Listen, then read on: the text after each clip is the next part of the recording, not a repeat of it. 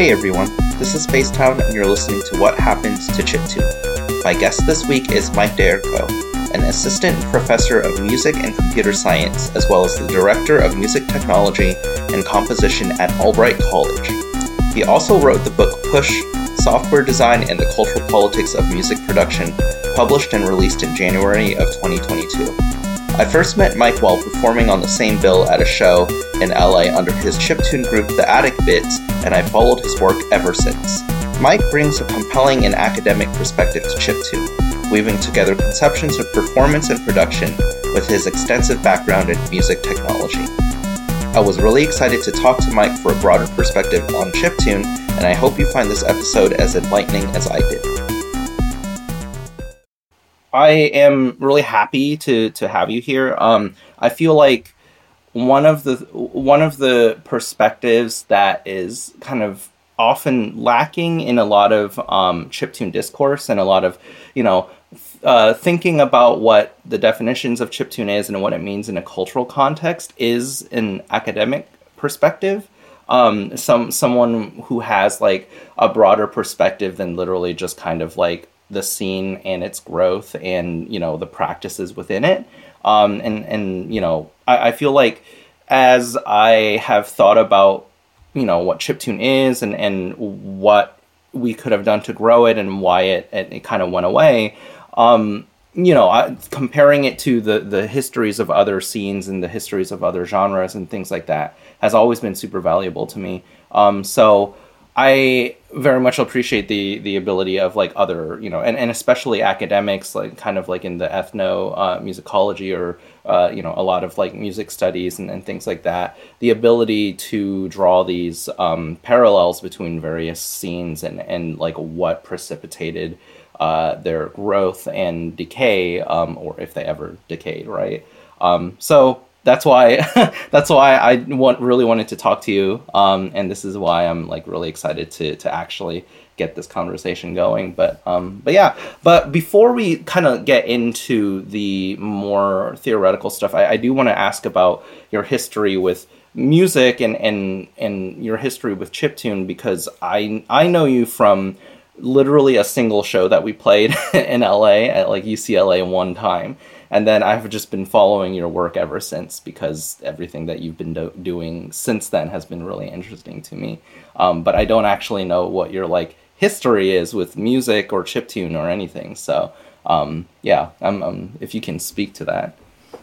Yeah, I mean, I'd, I'd say a, something that has defined my path through music has been this balance of kind of academic slash traditional approaches to understanding or performing music with vernacular you know music that people were making in the real world. Um, and so you know I, I, got my start in a very traditional you know I was a drummer percussionist through my k-12 music education. Um, and that's what i wanted to kind of go into as a career was music education at first. Um, but but my whole path even as a kid kind of through music i always had in addition to the kind of music i was making at school was like hip-hop music right? I'm making beats working with local rappers, going to like you know my um, friends' older brothers like hip hop shows and stuff, you know. But that was something that was, of course, never part of the academic, my academic and school based experience with music. And even up until when I went to college, I, um, uh, you know, I was a music ed major in my undergrad degree, and so I was pursuing this very kind of I, I, keep saying traditional approach to music and understanding how it works. Um, but all the while, I was really interested in other stuff that was happening. So even in college, like while I was engaging my studies and I was in the practice room for 10 hours a day, I was also, you know, still making hip hop music and also getting really into noise and experimental music. So I'd go to Boston um, for shows and play drums with like industrial and EBM and ED, EDM artists in in the Boston area. Um, when I finished that, when I finished my undergrad, I, I started a master's at Tufts in Boston. Um, and so it was a p- period of time where I had kind of like a lot of free time in a lot of ways. Um, I was in seminar a few days a week and writing papers and stuff like that. But I also had a, a relative amount of free time. And that's when um, uh, my friend and I, ArcBit, we kind of kind of um, formed a duo. Uh, and at first, it was kind of just like experimental electronic music, right? Like we just kind of went in his attic and played with all different sort of electronics, synthesizers, samplers, um, things like that. But then we had learned about these tools, like chiptune tools. Um, like I think MIDI NES was the first tool that we were like, wow, that's a really cool thing that you can, you know, use a MIDI output of any synthesizer drum machine and control the sound chip of an, an NES. And so we started, that was the first tool I think we got. we started to make music with that, like sequencing, you know, with my MPC that I had used for hip hop. Uh, and sequencing sequencing things through the MIDI NES, and then from there, of course, we learned about uh, things like Little Sound DJ, um, and both of us being gamers, you know, that kind of that became real the real catalyst for for fully engaging with chiptune. Um, but being that this was sort of something that I was doing while I was writing my master's thesis, I had always kind of approached the scene from a very academic perspective in the sense that I was really interested in these concepts or ideas that went beyond just the chiptune scene. For example, I was re- I think what drew me to the scene was this idea of liveness. And how do you convey to an audience in the age of digital, in the age of electronics and digital software, how do you convey to an audience what you're doing? right? And this was, of course, interesting to me as a DJ in hip hop. It's like, how do you convey in this world of vinyl records that hip hop was so steeped in? How do you convey to an audience that you're actually performing, right? And I think chiptune artists were concerned with that question as well. Um, so, so concepts like liveness and concepts of like how we interact with technology, um, how um, you know how our experiences of past technologies inform our musical practices so this connection like the the embodied connection between our gaming practices and our music practices all of these big picture questions were being asked by chiptune artists and i think that's what really drew me into it. Yeah i mean I, I have I had actually a really similar um, history with music as well, where I, I was like classically trained in piano for since I was five, basically up until college, and you know I always had the same dynamic of like I am doing my repertoire for the year. I'm doing like my four pieces plus a study and whatever. Um, and focusing really hard on that, but I also have all of this other music that I'm listening to that's super interesting to me that I feel like I almost have no vocabulary with which to describe um, from the classical music world, right? It, it feels kind of beside the point to apply like, oh, this this part of the song ends in an authentic cadence when like it you know it just sounds so different from anything that you're you're working on. So i i definitely had that kind of like that that desire to reconcile it. But for me when i went to to college my undergrad i just went straight into like trying to do game design. So i kind of like dropped that. And then when i came back into making music it was like it was a big hill for me because I was I, I hadn't really composed music before, right? So I didn't have that experience with like working with other people. Um, and all of this is to get at like this I, think that what makes your work so interesting is this kind of like ability to take a step back and you know and, and look at the scene from a, a broader point of view and you know maybe it requires that not requires but maybe that background kind of shapes that approach right where you have one side which is the really traditional quote unquote classical like you know training side and then the other side which is this very um, eth- uh, ethnographic um, you know embodied thing that you're trying to get into right? And so the different approaches to what is ultimately music is is something that um, kind of arises from there. Um, and you know like that it was something that i was also interested in as i was like working in you know I, I, I, there was no game design degree at UC San Diego, but there I was in the human computer interaction program, so there was a lot of like embodied cognition stuff and how do like physical interfaces like affects the way that people use tools and stuff like that. So it was always like this um it it was always this kind of like this this ball of everything means everything is connected somehow and it uh, you know i just need to like figure out how to disentangle all that stuff. Um, but yeah so it, it seems like you've always kind of had this like academic like lens through through which to um to look at the scene. Um and something that also struck me as interesting when when it comes to you and chiptune is that you you were already approaching it from like a a kind of like a mixed media thing, right? Where a lot of chiptune music and a lot of chiptune discourse at the time was like we got to use Game Boys, right? Or we got to use the hardware, um, and then using other things to control the hardware is possible, but it's not like it, it kind of like muddles that purity, right? So it's interesting that you were already like interested in using M- like MPCs and, and you know other things to control um, to control the, uh, the the the devices themselves. Um, did, did that kind of like factor into your approach when it came to like studying the scene? Because uh, you know you're coming into it and everyone already has their like definitions of what the scene is. Yeah, totally. It, it like I mentioned that my at the time, you know, in undergrad, because I was in a sort of like uh, uh, um, traditional music education curriculum. I remember one of the really inspiring things that kind of brought me into musicology was learning about the experimental music tradition, right, with John Cage and um, you know through through that whole that whole tradition, right, and that's kind of what got me into the noise music scene in Boston Is that I had a friend, Definitely Demolition, who um, was putting on noise nights and industrial nights in the Boston area. And that really aligned with kind of my expanding musical interest at the time.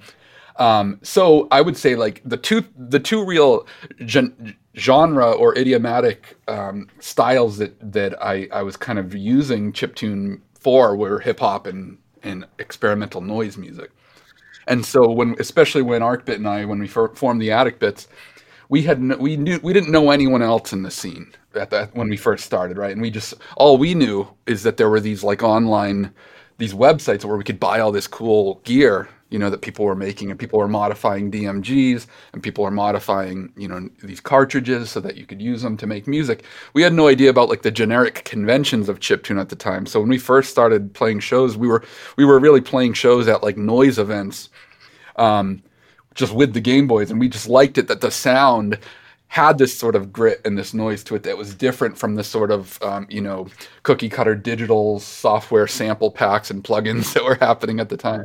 So it was really like in the same way that probably a lot of chiptune artists used it. It was a, a move of alterity for us to be like using these tools was a way for us to distinguish our brand of ex, uh, experimental and electronic music, but we definitely weren't doing the kind of EDM style ED, uh, chiptune that, that we then learned later was kind of like the standard, right? Um, it wasn't until we kind of linked up with, um, you know, James, uh, James and Lydia from Bright Primate that we kind of really got a sense of what the scene was, and they really they really brought us into that scene.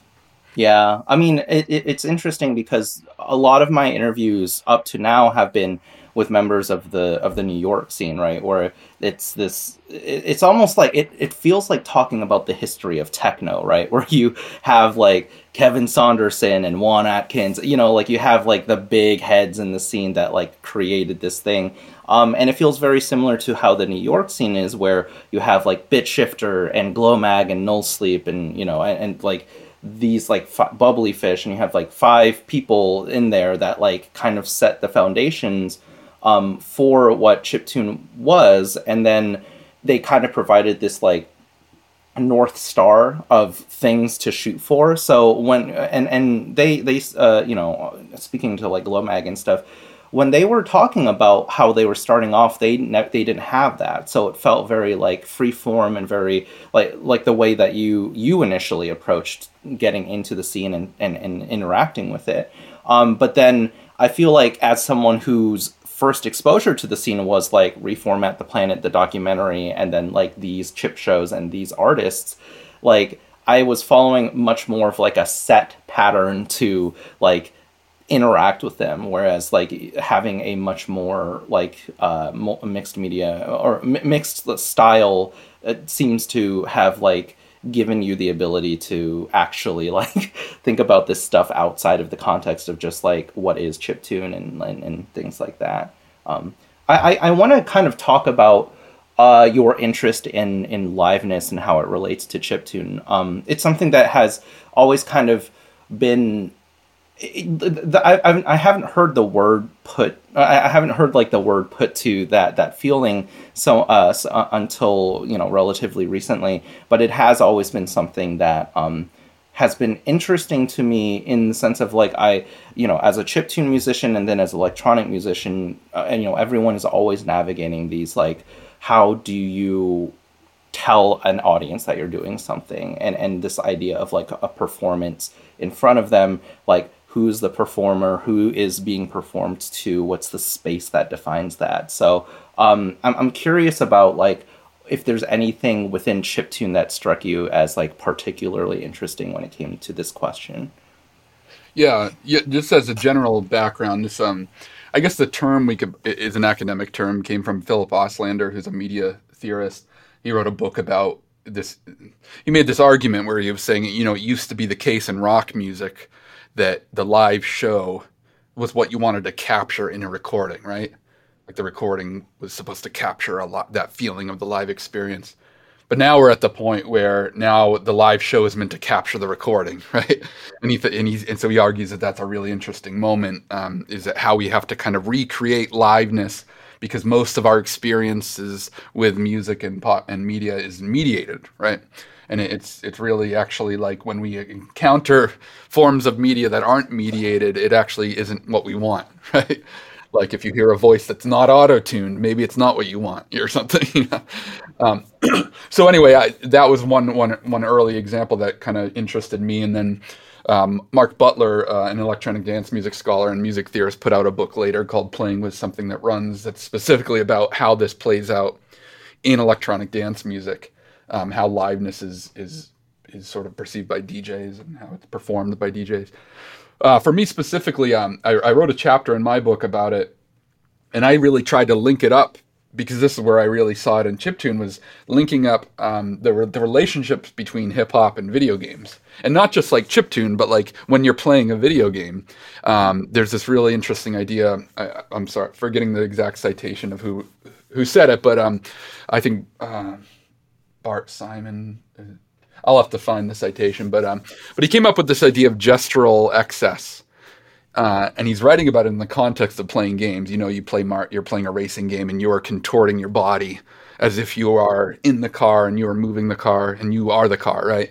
Um, and and just like these gestural the gestural excess that we do when we're playing video games, we're mashing buttons and we're putting our whole physical body into it. Um, and that's a way for us to kind of immerse ourselves in the avatar or in the virtual world that we're engaging with. And I, I kind of uh, applied that to live performance of electronic music because I thought it was a, very similar.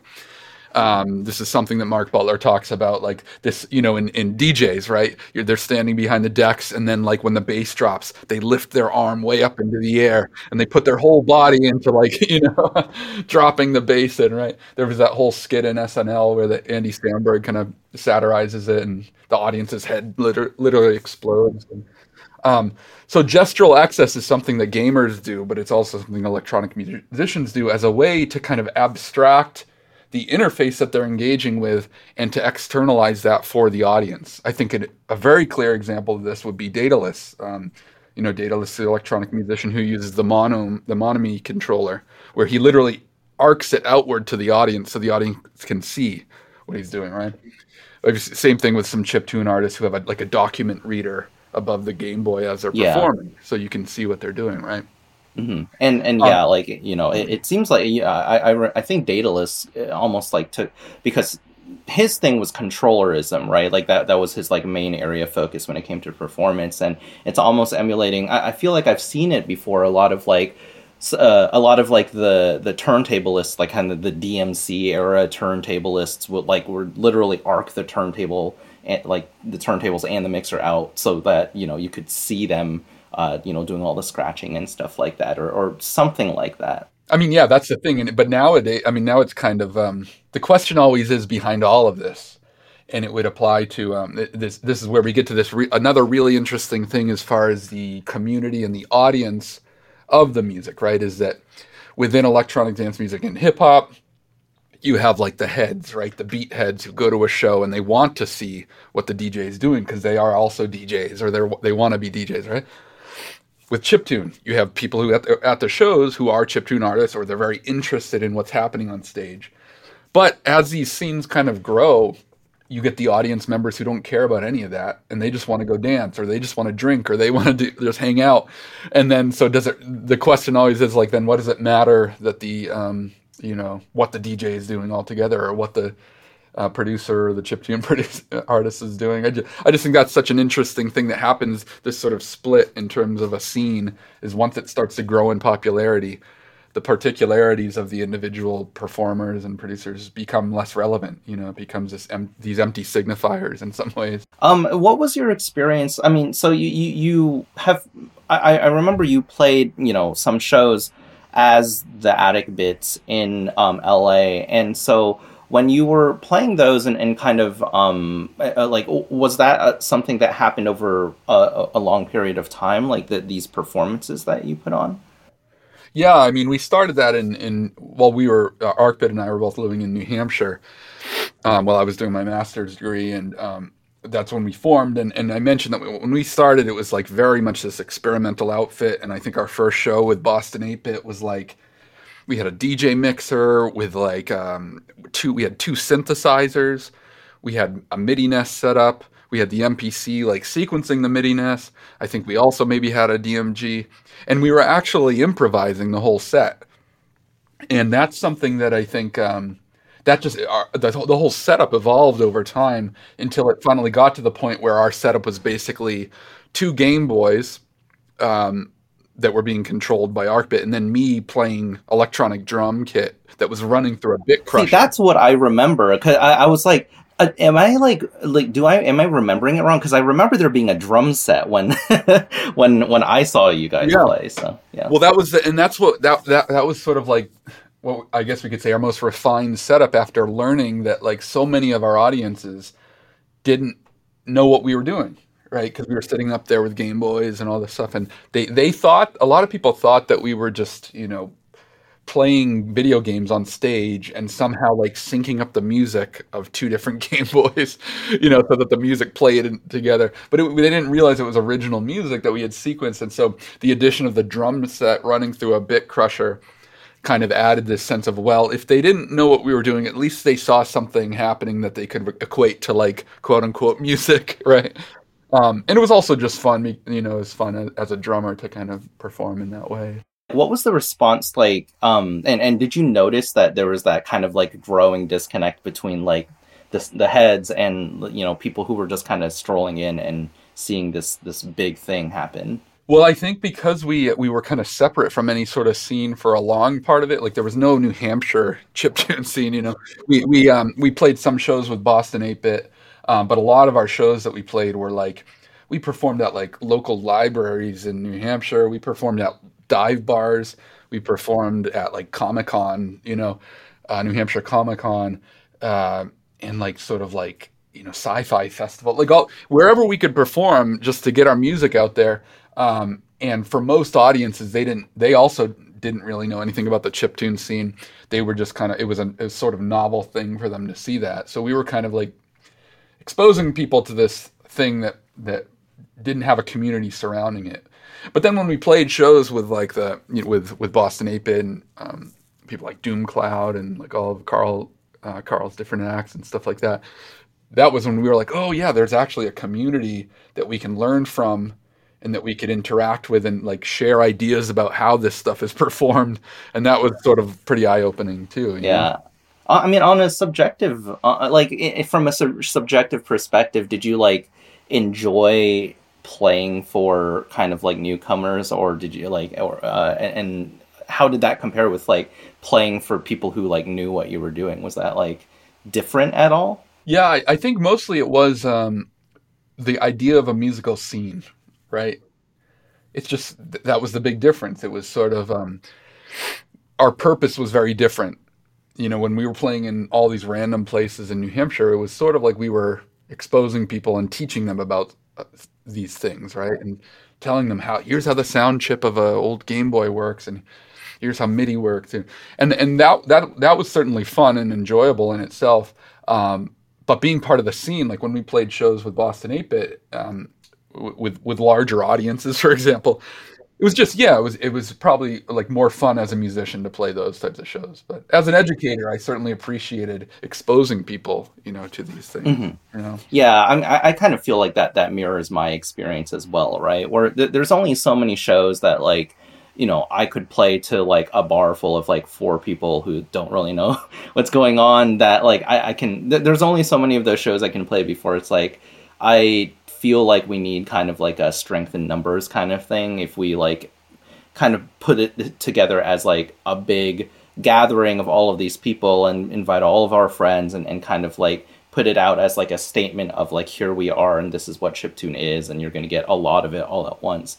Um, it feels uh, that that that idea of having a scene and a community to fall back on can be very um, can be very romantic and it can be very like compelling. And, and that's that's mostly why I kept like going with it was because um, you know I was we, we were doing a lot of shows in the area but it was uh, uh, it felt like something bigger than just like my individual output right? It was i was like playing these shows and doing all of this for like this health of the scene and and things like that and kind of like building out this this infrastructure of a scene that we could like you know continue to hang our hat on and draw on when we wanted to do other shows and and w- so uh, like w- was that something that was like really present in at, at boston in boston as well yeah and i think it's it's a sort of double-edged sort of it is that yes, we all want to like our ideal situation is that the music we love, a lot of people are going to love it, right? And that there will be a a scene, right? Um, but scenes can also be limiting, and scenes can all you know they can be homogenizing in various ways, right? Um, so I think there was there was certainly like the, the, what we were doing in New Hampshire with like the kind of mixed media stuff. It's like we there was a certain scene, but it wasn't chiptune. It was like you know, gamers, table like tabletop gamers, animators that were interested in like the aesthetic of what we were doing. We collaborated with those people, like various media makers that liked what we were doing. We would we had a sort of artistic scene, but it wasn't it had no identity as such really. It was just a bunch of people who also grew up playing old video games, right? Um, but then with Boston 8-bit, that felt more like a musical scene. Um, the interesting thing is that then when you when the scene forms is that then immediately everyone tends to get in this mindset of thinking like they want to change the boundaries they want to break the boundaries of the scene right i think one person that did this really great was you know was kevy with um, you know wiz wars with with uh, los angeles 8-bit when i moved out to la and and um, and kevy really in, invited me into that scene and i played drums with them um, that was you know, that was another moment where I was like, okay, this is a person who really sees this as something that they want to expand the boundaries of, you know. So I was able to kind of bring my drumming into a very different context there. But I think the the mindset, uh, it was more of a shared mindset that we had about the potential of of chip tune. Yeah, you know? I had totally forgotten that you played drums with with uh, with Kevy and, and that crew. Yeah, that that's awesome. I, I, for some reason I forgot about that. Was that in like the the Kevin the the band the Kevin Martinez band or, or was that? Like I guess it must have been. Yeah, we we performed. Um, what what it was uh, Los Angeles 8-bit in like 2012. Uh, I think it was 2012 the the Los Angeles 8-bit show, I believe and then I performed a solo set like at one of those events as well. But yeah, it was it was all around that time, 2012, 2013, I think. Um, do you? I mean, do you still play out these days or anymore, or are you just uh, are you still like performing and, and do you still perform chip tune or like what do you what do you do these days in terms of like music performance?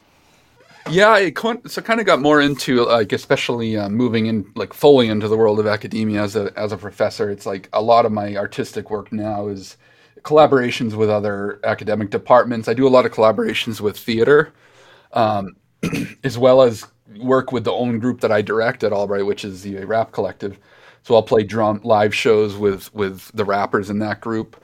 We'll collaborate on um, shows for that. Sometimes I make beats for them, but you know they're all like at this point way younger than me, and my style of production is just not their bag yeah. anymore.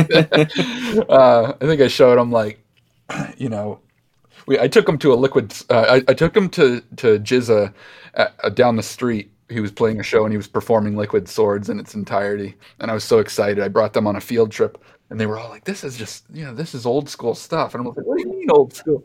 And I was like, "Well, I guess you know GZA is 60 years old or something like that." But anyway, yeah. So my my my kind of um, my artistic output has very much become more less stage focused in, in many ways and more like doing sound design for theater productions um, which are still very like hip hop and EDM electronic music kind of inspired, um, as well as other collaborations with students, which is actually a great place to be in because you know it, it kind of keeps you on the cutting edge because they all you know they they all know what's hip. yeah. Um. You had mentioned that you you were you know you and and Arcbit had been you know big gamers back in the day. Are are you still like kind of uh like are you still like in, immersed in like video game culture and things like that i, I know you teach in the the game design department of of albright yeah yeah so that it's really um it, it's kind of come full circle in that way in that you know i teach in a music industry and music technology program as well as and i'm cross listed in the game design program um at albright and that kind of keeps me like my research for my research, I kind of have to stay up to date with what's going on. And so, yeah, I still, I still play. I mean, I got very, I got um, more into like tabletop gaming, um, just because like thinking about game design from the perspective of like what are the core principles that make it good, you know? Because we're such a, in this culture of like the, the next AAA blockbuster, Call of Duty, whatever, and it's like it's all just digital features, right? And we're in this world of feature creep in games and in music technology where people just want to put out the next like flashy thing.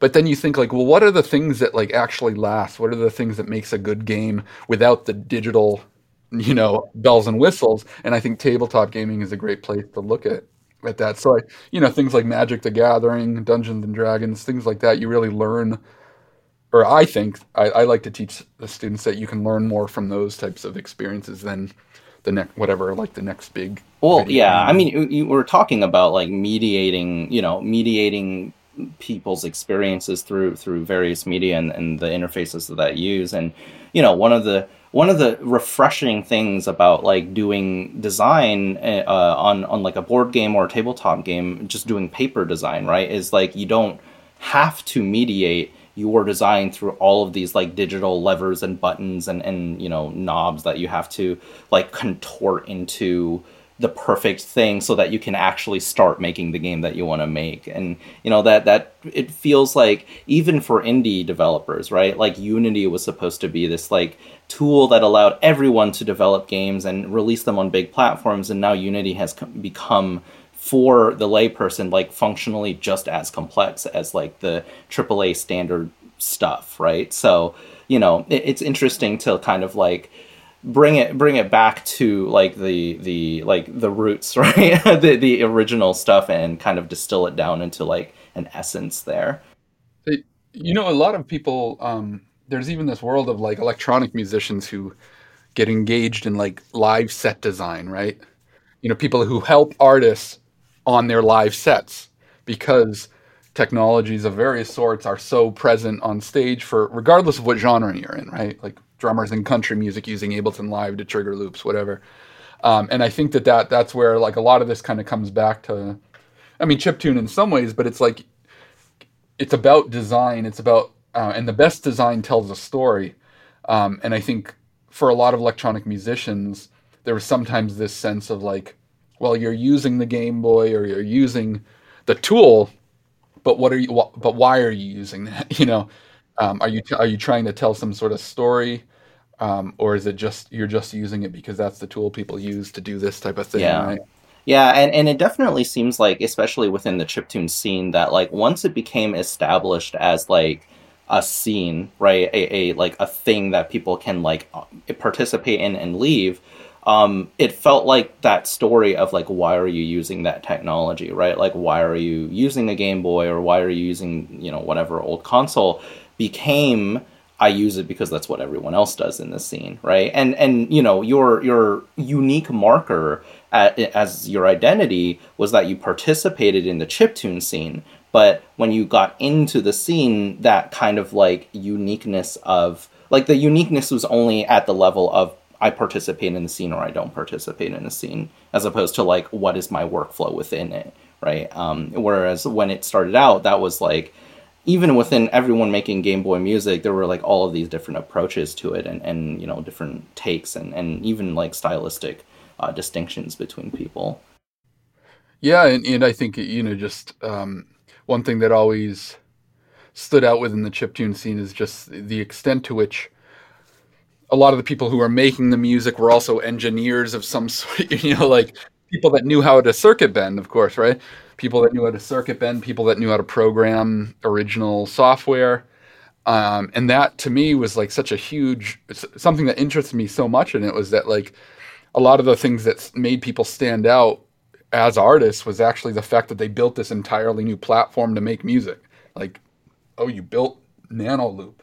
That's amazing, right? Or you built Little Sound DJ, or you built MIDI NES, or and so that was a, a, big novel part of it early on. But then, of course, when it got to the point where it was like, well, what else are we? What else can we do? Like, what other platforms can we hack or reformat, right? And um, uh, that's what yeah that's maybe where you're talking about where it started to people started to think well now what what more can i do um do you, do you find that your your work um in in games and, and music kind of like intersect more or less than they did like back in the back in the chiptune golden days yeah i mean i think they totally do more and more i think i always tell students this but it's kind of like this the space we're in within the music industry right it was like in a post napster world peer to like post peer to peer file sharing. What that did ultimately, how it affected the music business was that it, it made the mu- it made the music business have to rely on the tech business, right? Yeah, all of a sudden, there was not like this sort of stash of money within the music business where people were just making a lot of money and they could kind of they could make it like art for art's sake in a way right like in the 80s you could just go to the studio and spend days in the studio because the record labels had the money post Napster, it's like now we have to be at the whim of the tech industry. And so what that taught me then is that like we really I have to keep an eye on the tech industry because that's where the changes that are happening there are going to filter into music very quickly soon after, right? And so I would say, okay, look at spatial audio. It happened in games and then now it's in music, right?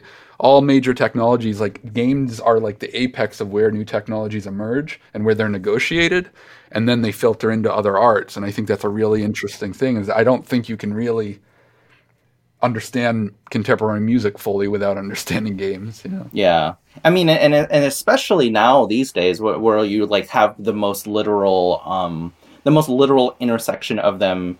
Uh, that you can have where it's like you're literally literally throwing concerts in like game spaces and things like that with like Fortnite and, and Roblox and stuff like that. So yeah, I mean I, I I think it's interesting to kind of like hear you say that they're even more enmeshed than you know they're, they're more enmeshed than they've ever been but one of the the sticking points of like the chiptune scene was like whether this had anything to do with video games or not despite the fact that everyone is using old game technology or you know or yeah it's it's just this battle that that everyone had in, in terms of just like what what the definition of chiptune was and how much uh, uh, how much that relied on or leaned on this video game distinction, right?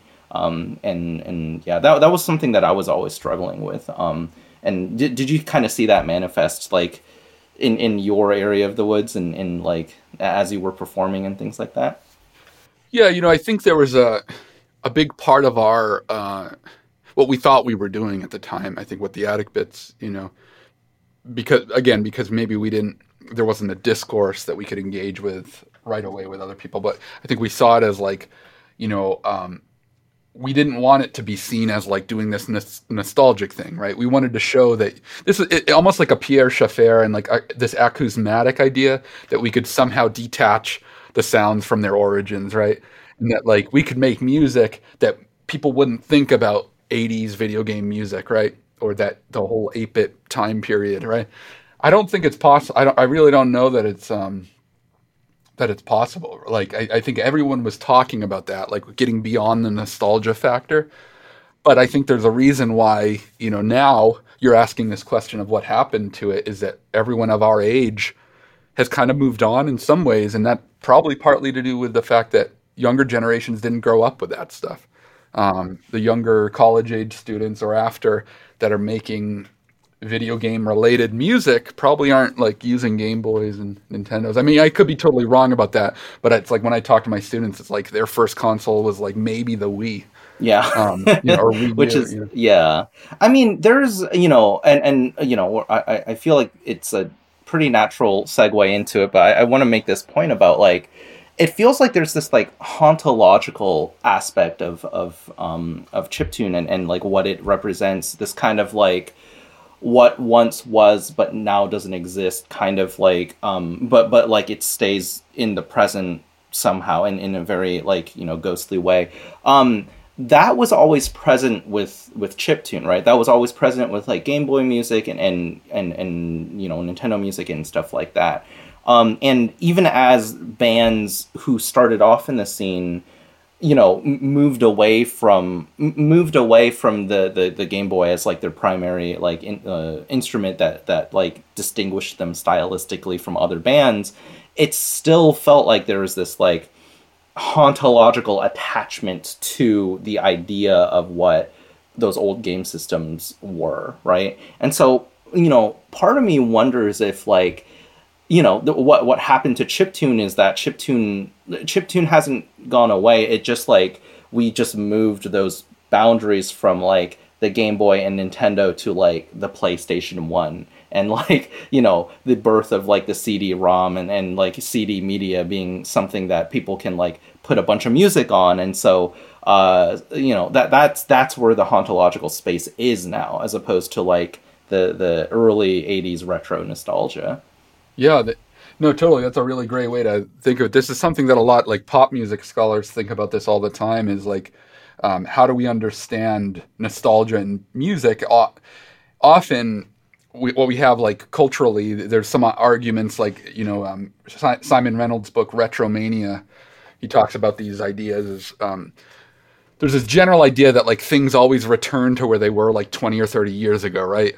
Um, and this this would explain like why in the 80s there was this sort of like 50s happy days moment, right? In the 80s, or why in the early, late 90s, early 2000s there was a return to the 80s, right? Or even I don't know, the 80s is always kind of there. It seems like, but that would kind of explain chiptune too. Is is that you know there was we were witnessing in that 2010, early 2000s through 2010s kind of era, um, that was sort of that return of the ni- early 1980s kind of sound, um, and that that was its moment, right? And I like what you said that it doesn't have to be like chiptune doesn't have to be that, like it's going to come back to that, but that, that maybe there's like this this broader culture of circuit bending or video game music whatever you want to call it that that is now returning to other consoles right? And we could even think of something like vaporwave kind of did that mm-hmm. right? Like yeah. to the cd-rom or something right? Yeah. Because you know you, if you think about the 80s like uh, you know what what people conceive of as like the 80s aesthetic palette right? You do have like retro video games and, and things like that but you also have um you know like these really like the, the introduction of these like really synthesizer heavy soundtracks and, and that being like the primary way that like we score films and things like that right? Like a lot of like 80s horror and you know i just spoke to Glomag who who worked on a lot of like the low budget 80s horror films and he scored a bunch of them you know that was a, a, distinct change from what what they were doing before which is like kind of live instrumentation and studio stuff. Um, and so you know chiptune may have moved into something else. And then I, I also feel like people's conception of what the 80s sounded like moved into like synthwave right especially with like the the you know the, the introduction of like stranger things and like the the soundtrack there and, and all of that stuff um it just kind of like our our conception of like that retro um that retro aesthetic became like uh, Stranger Things theme song instead of yeah, instead right. of chip tune. So um, yeah, yeah, it's even you know I remember uh, I forget who said this, but I think it was someone at a hip hop show or at a um, either that or like an industrial show where they was talking about chip tune, right, quote unquote chip tune, and they were like, well what does it matter that it's made with Game Boys? It's just it's just sine waves or whatever. It's just square waves. It's just and that and ultimately that's kind of true, right? Is that ultimately that there's not much difference in terms of the the the creative practice um, to something like modular synthesis. You're ultimately dealing with a limited palette of of sound waves that are that you're manipulating in various ways and sequencing in various ways. Um, and so you could, yeah, I think probably 100, 200 years from now or something, people are going to look back on this moment, like the past 50 years, and be like, oh, it was all synthesis. Yeah, you know? yeah. And, and you know, like that, that, that was always the, like, that was my, my struggle with like trying to define what chip chiptune was, right? Because it didn't really like, you know a lot of people tried to define it as a purely methodological practice right it was it was we were using these old game systems but that that never was like fully satisfying to me as like what this what what uh, as as a definition for what chiptune is because I feel like that connection to like old video games or like video games of the past like is just so palpable that you like can't just excise it away as we as we had said earlier. And then like it can't just be like a retro aesthetic either right? Because retro aesthetic changes as as you know as people age and also like retro aesthetic changes as people just have different influences right? Like it's you know the uh, uh, you know just to bring up stranger things again it's like that's like i'm influenced by like uh, john carpenter and and like those those things right? And like the kind of like stephen king like movies of the 80s and stuff like that as opposed to video games.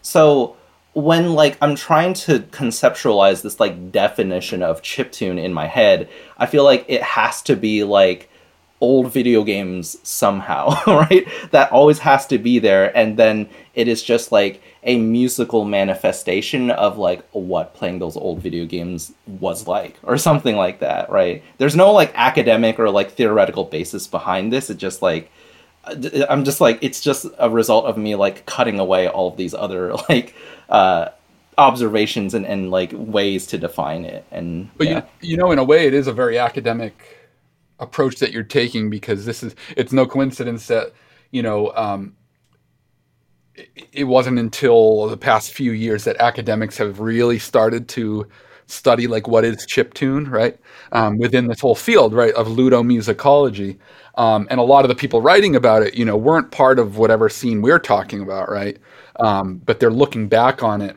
and look they're they're just now discovering things like reformat the planet right and they're and they're and they're looking back on it in, the, in this objective kind of like distant lens and they're trying to define it but often like you said they're they're trying to define it in the same way which is methodologically and so they'll write these articles about well, one of the defining features of chiptune is trackers. Yeah, but Tracker like trackers software. have existed forever. Yeah, yeah, yeah. exactly. you know, or, or, so there's all these different. Um, I think to me, like maybe hurdles that people are encountering now that we're a decade or so out of the specific kind of scene that you're talking about. But in a way, like there's there's a benefit to that objectivity, but there's also sort of the importance of how people were documenting the scene at the time was really invaluable. And that's what Reform Reformat the Planet was this documentary that was like it was a it was a, a history of the present of that scene that was sort of invaluable for so many people because on one hand it helped journalists and other people kind of center the community but it also kind of got like an entire world into it you know? Um, and so that that type of um, real-time documentation real-time kind of uh, um, building of the scene right? It was real that's how the scene was built is through a lot of this it wasn't just the music but it was the documentation around it. We talked about this before the, the photographers the journalists the filmmakers the video game designers even that were kind of like doing all this stuff. So it, that that could get at maybe another reason when you ask like what happened to it is that that infrastructure maybe yeah um, moved past it or something. Yeah. Well, I mean, let's just get into it. Well, like, what do you what do you think happened to chiptune after after all these years? So I mean, that's to me that I, I kind of just hinted at it is that that specific uh, age group or maybe you you've talked about this before about like the um that there's sort of different waves of chip tune, right? There was a sort of generation. I think I'm kind of maybe in a similar age group as you as to as to where this was coming from. But then there was a, a group like a generation above us that had like worked in some semblance of the game industry yeah. often. I'm, I'm just gonna stop you. I, I just want to this this uh, conception of like the waves of chip tune was uh, something that Emmy Emmy Spicer uh, uh, kind of like thinks of it. So I'm just borrowing from her. I, Oh, I yeah, didn't, okay. yeah, I didn't make that up. Yeah, or I didn't I didn't come up with that myself. So yeah, That's a great uh, way to, to kind of think about it. But I think it, no matter how you were to split up these waves or how you were to kind of like look at it, this also gets back to the nostalgia thing. Is I think ultimately what happened is that there were the, an age group that kind of grew up with this stuff, um, just aged out of it in a way, right? Um, and I think the infrastructure that made it, that that being like the people that were booking shows, the people that were writing articles, even like uh, writing uh, journalistic type articles, um, the people that worked for the pub, the periodicals, um, the photographers. I think they just kind of everyone just kind of like at the same moment moved past it. Um, I think it's much more complicated than that, but but I think if you were to break it down as a whole, that's kind of what defines musical scenes. All musical scenes have that infrastructure. Punk had it, you know, where it's not just the musicians, but it's the people that are lifting them up or people that are telling their stories. Um, and I just think that people stopped telling those stories about Yeah. chiptune. Yeah. I mean, I'm curious though because, you know, it's like I'm I'm right now reading Meet Me in the Bathroom, right? And it feels like a very like similar, even down to like the place and uh, the the place that it's taking place, right? The early aughts New York City scene, um, where you've got like all of these bands that are kind of in this like post dot com, like just about to be post dot com boom New York. Uh, that you know, New New York was like once this like mecca of creativity and, and artistry and now it's just kind of become this soulless like thing you know post um, post cleaning up. Uh, and so you know out of that a bunch of bands come and it feels like there's a very similar energy there's a very similar um, kind of like infrastructure to the scene. Um, but those bands right though you know like the bands that we're talking about here are like interpol the strokes lcd sound system and yeah yeah yeahs right? So uh, you know I, I maybe this is an unfair comparison but it feels like you know they had a similar um, they had a similar infrastructure and you know a lot of the bands in the scene didn't go anywhere right? But some of them were able to kind of like rocket off to like international stardom and, and things like you know lcd sound systems on their like 16th reunion tour or something like that. So it's like I, i'm, I'm kind of curious as to like what the what the difference is between between you know that that kind of like the, the early aughts and like where we were with with chiptune and, and stuff like that. And you know the obvious one is just like we were using old video game systems and they were playing drums and guitars. Um, but i'm like i wonder if you think that there was anything more than just that or if it literally was yeah just that. Yeah, no, I, I'm trying to think of other, you know, how other scenes kind of emerge and fade away, um, if they do, right? And um, I was I was also thinking about the low end theory scene in LA, which is something that I had studied while I was doing my dissertation work. Um, and I think about okay, the, the, there's usually the some some sort of spark or cultural value that brings people together, right? And for that scene, for example, it was sort of like this idea of the underground, right? So there's perennial idea in hip hop of the underground versus mainstream. So this was a specific moment in the 2000s where, um, as FL Studio, as peer-to-peer file sharing emerged, people perceived an increasing homogenization of hip hop music, and so then you had producers like J Dilla doing this sort of at the time what felt like pretty out there ways of sampling. So it was like this technical. He set up this technical and and creative workflow that people really enjoyed and he was also a sort of a face for the scene and that's how the low end theory scene kind of emerged but then what happened is is that as it became increasingly popular and more and more people became part of the scene the homogenization then just filtered right into that scene. So everything that they initially kind of were doing to kind of distinguish themselves things like sidechain compression things like sort of flipping samples in a unique ways like this whole lo-fi aesthetic became like lo-fi beats to study to, you know, and it just became like the most generic sound. And then that's really where the the scene kind of faded out at exactly that moment. And I wonder if the same could be said for chiptune, is that people were developing such niche soundscapes, regardless of anything else too, is that you could say that maybe the truth is maybe people just got sick of the 8-bit sound. Yeah. um, yeah. That, that could be a very likely thing. And that I think the difference being with like when you're talking about LCD sound system or something, he's still ultimately using like what we could call as like not traditional, but like you know, he's using synthesizers and guitars and, and, and, performing in a sort of kind of dance music, kind of rock way. And so it translates to a lot of different scenes or communities, right? And I don't think Chiptune did that. Yeah, yeah. I mean, and and I, also think that there's like something to be said about like again the chiptune scenes associate uh, closeness to the video game industry, and it felt like a lot of like the the connections that you could draw with things that weren't specifically the chiptune scene. Um, you know, yeah, again with like LCD sound system, you have this like rich history of dance music. You have a history of like punk and, and like rock music, kind of like we woven together to create this interesting thing. And then with this like healthy, you know, healthy helping of like New Yorkness put on top of it to so there's all of these different ways that people could like enter into whatever world that LCD sound system or even like yeah yeah yeahs or whatever um, could you can enter into whatever space they're occupying.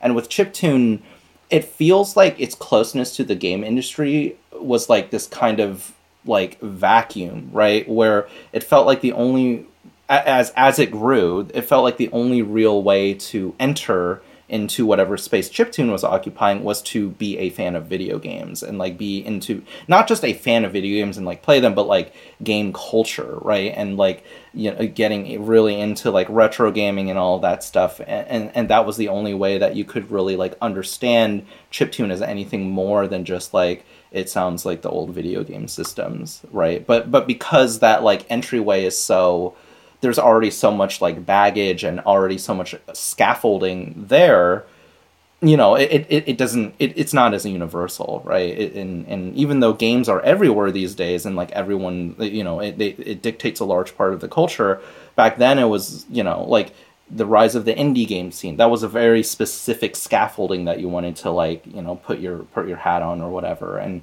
you know this this idea of like AAA games and things like that. So like whatever excess energy that people had or like whatever excess connection that people could have was just like hoovered up by like video games as opposed to like with the you know other different scenes and, and things like that. Yeah i think ultimately you're talking about like subculture right?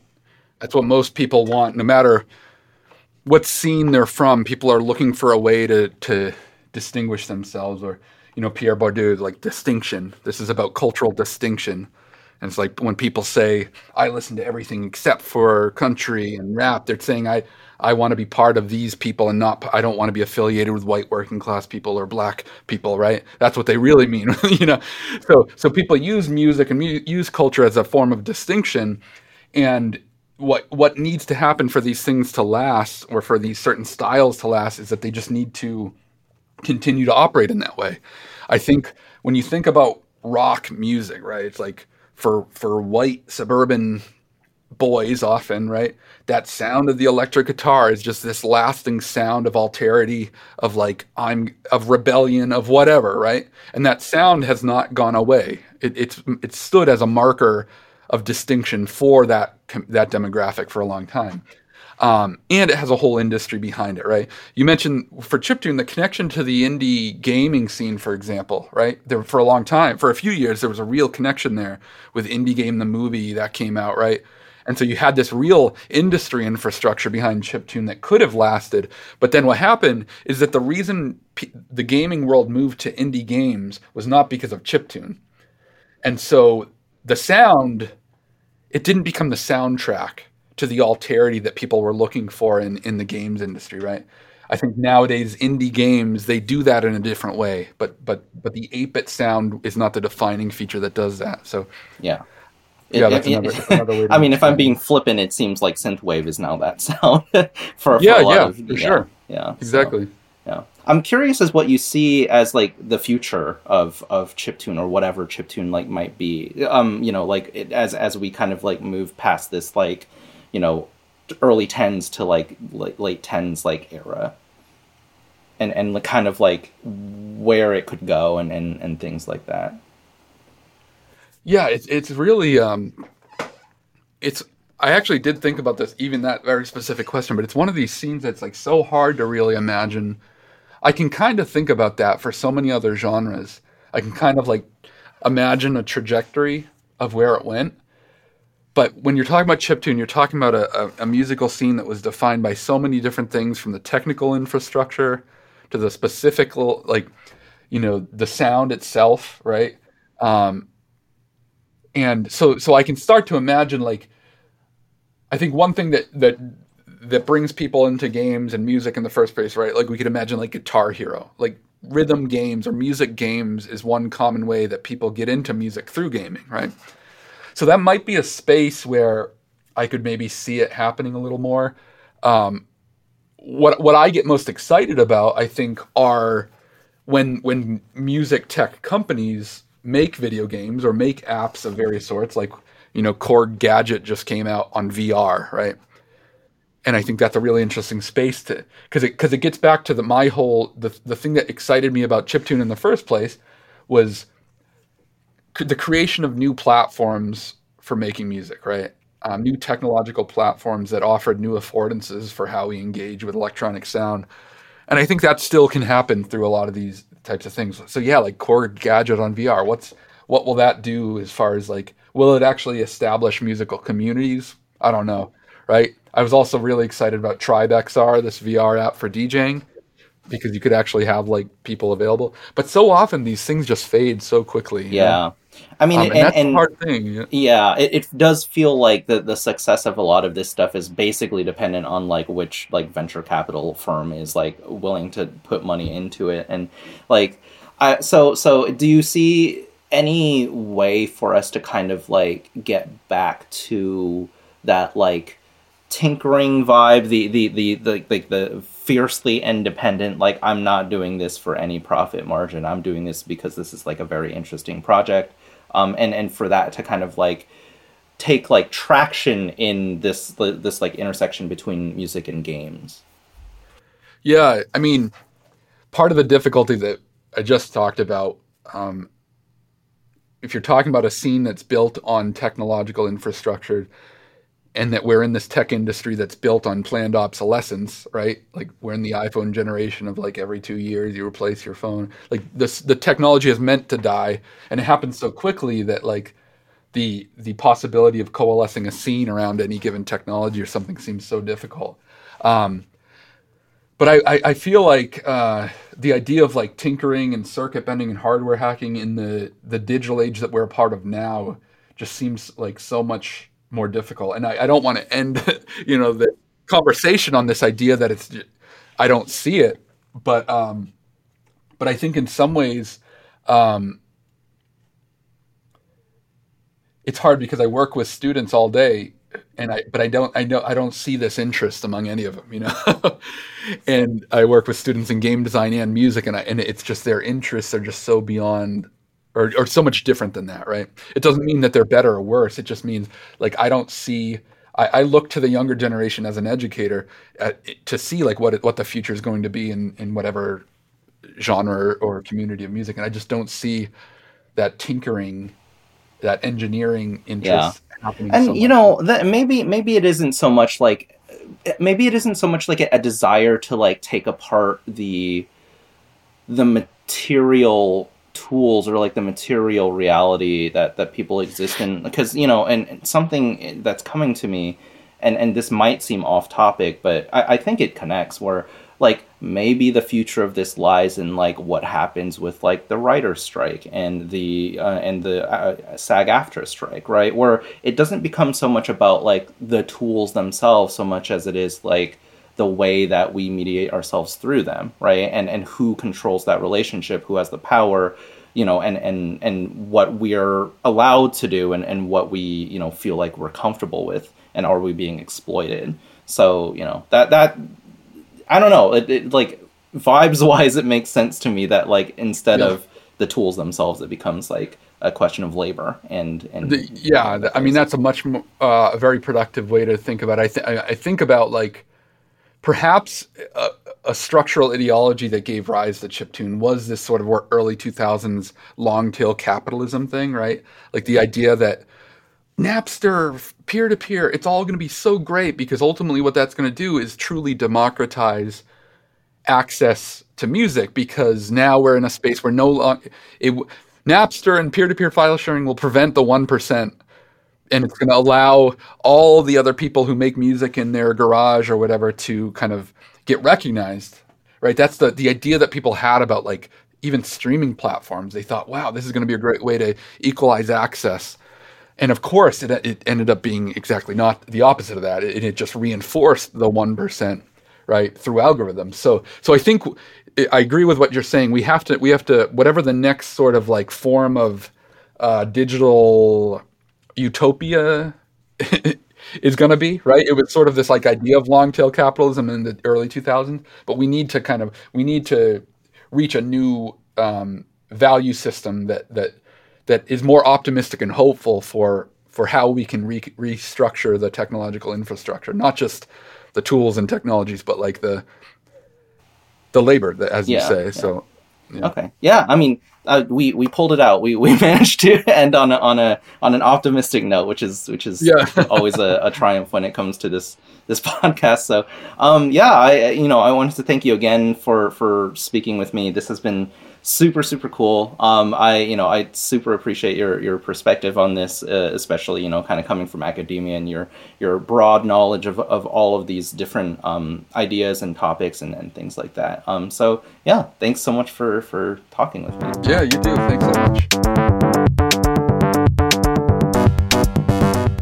I had such a great conversation with Mike, touching on many different aspects around music technology and performance, and I truly value his perspective on chiptune and music more broadly.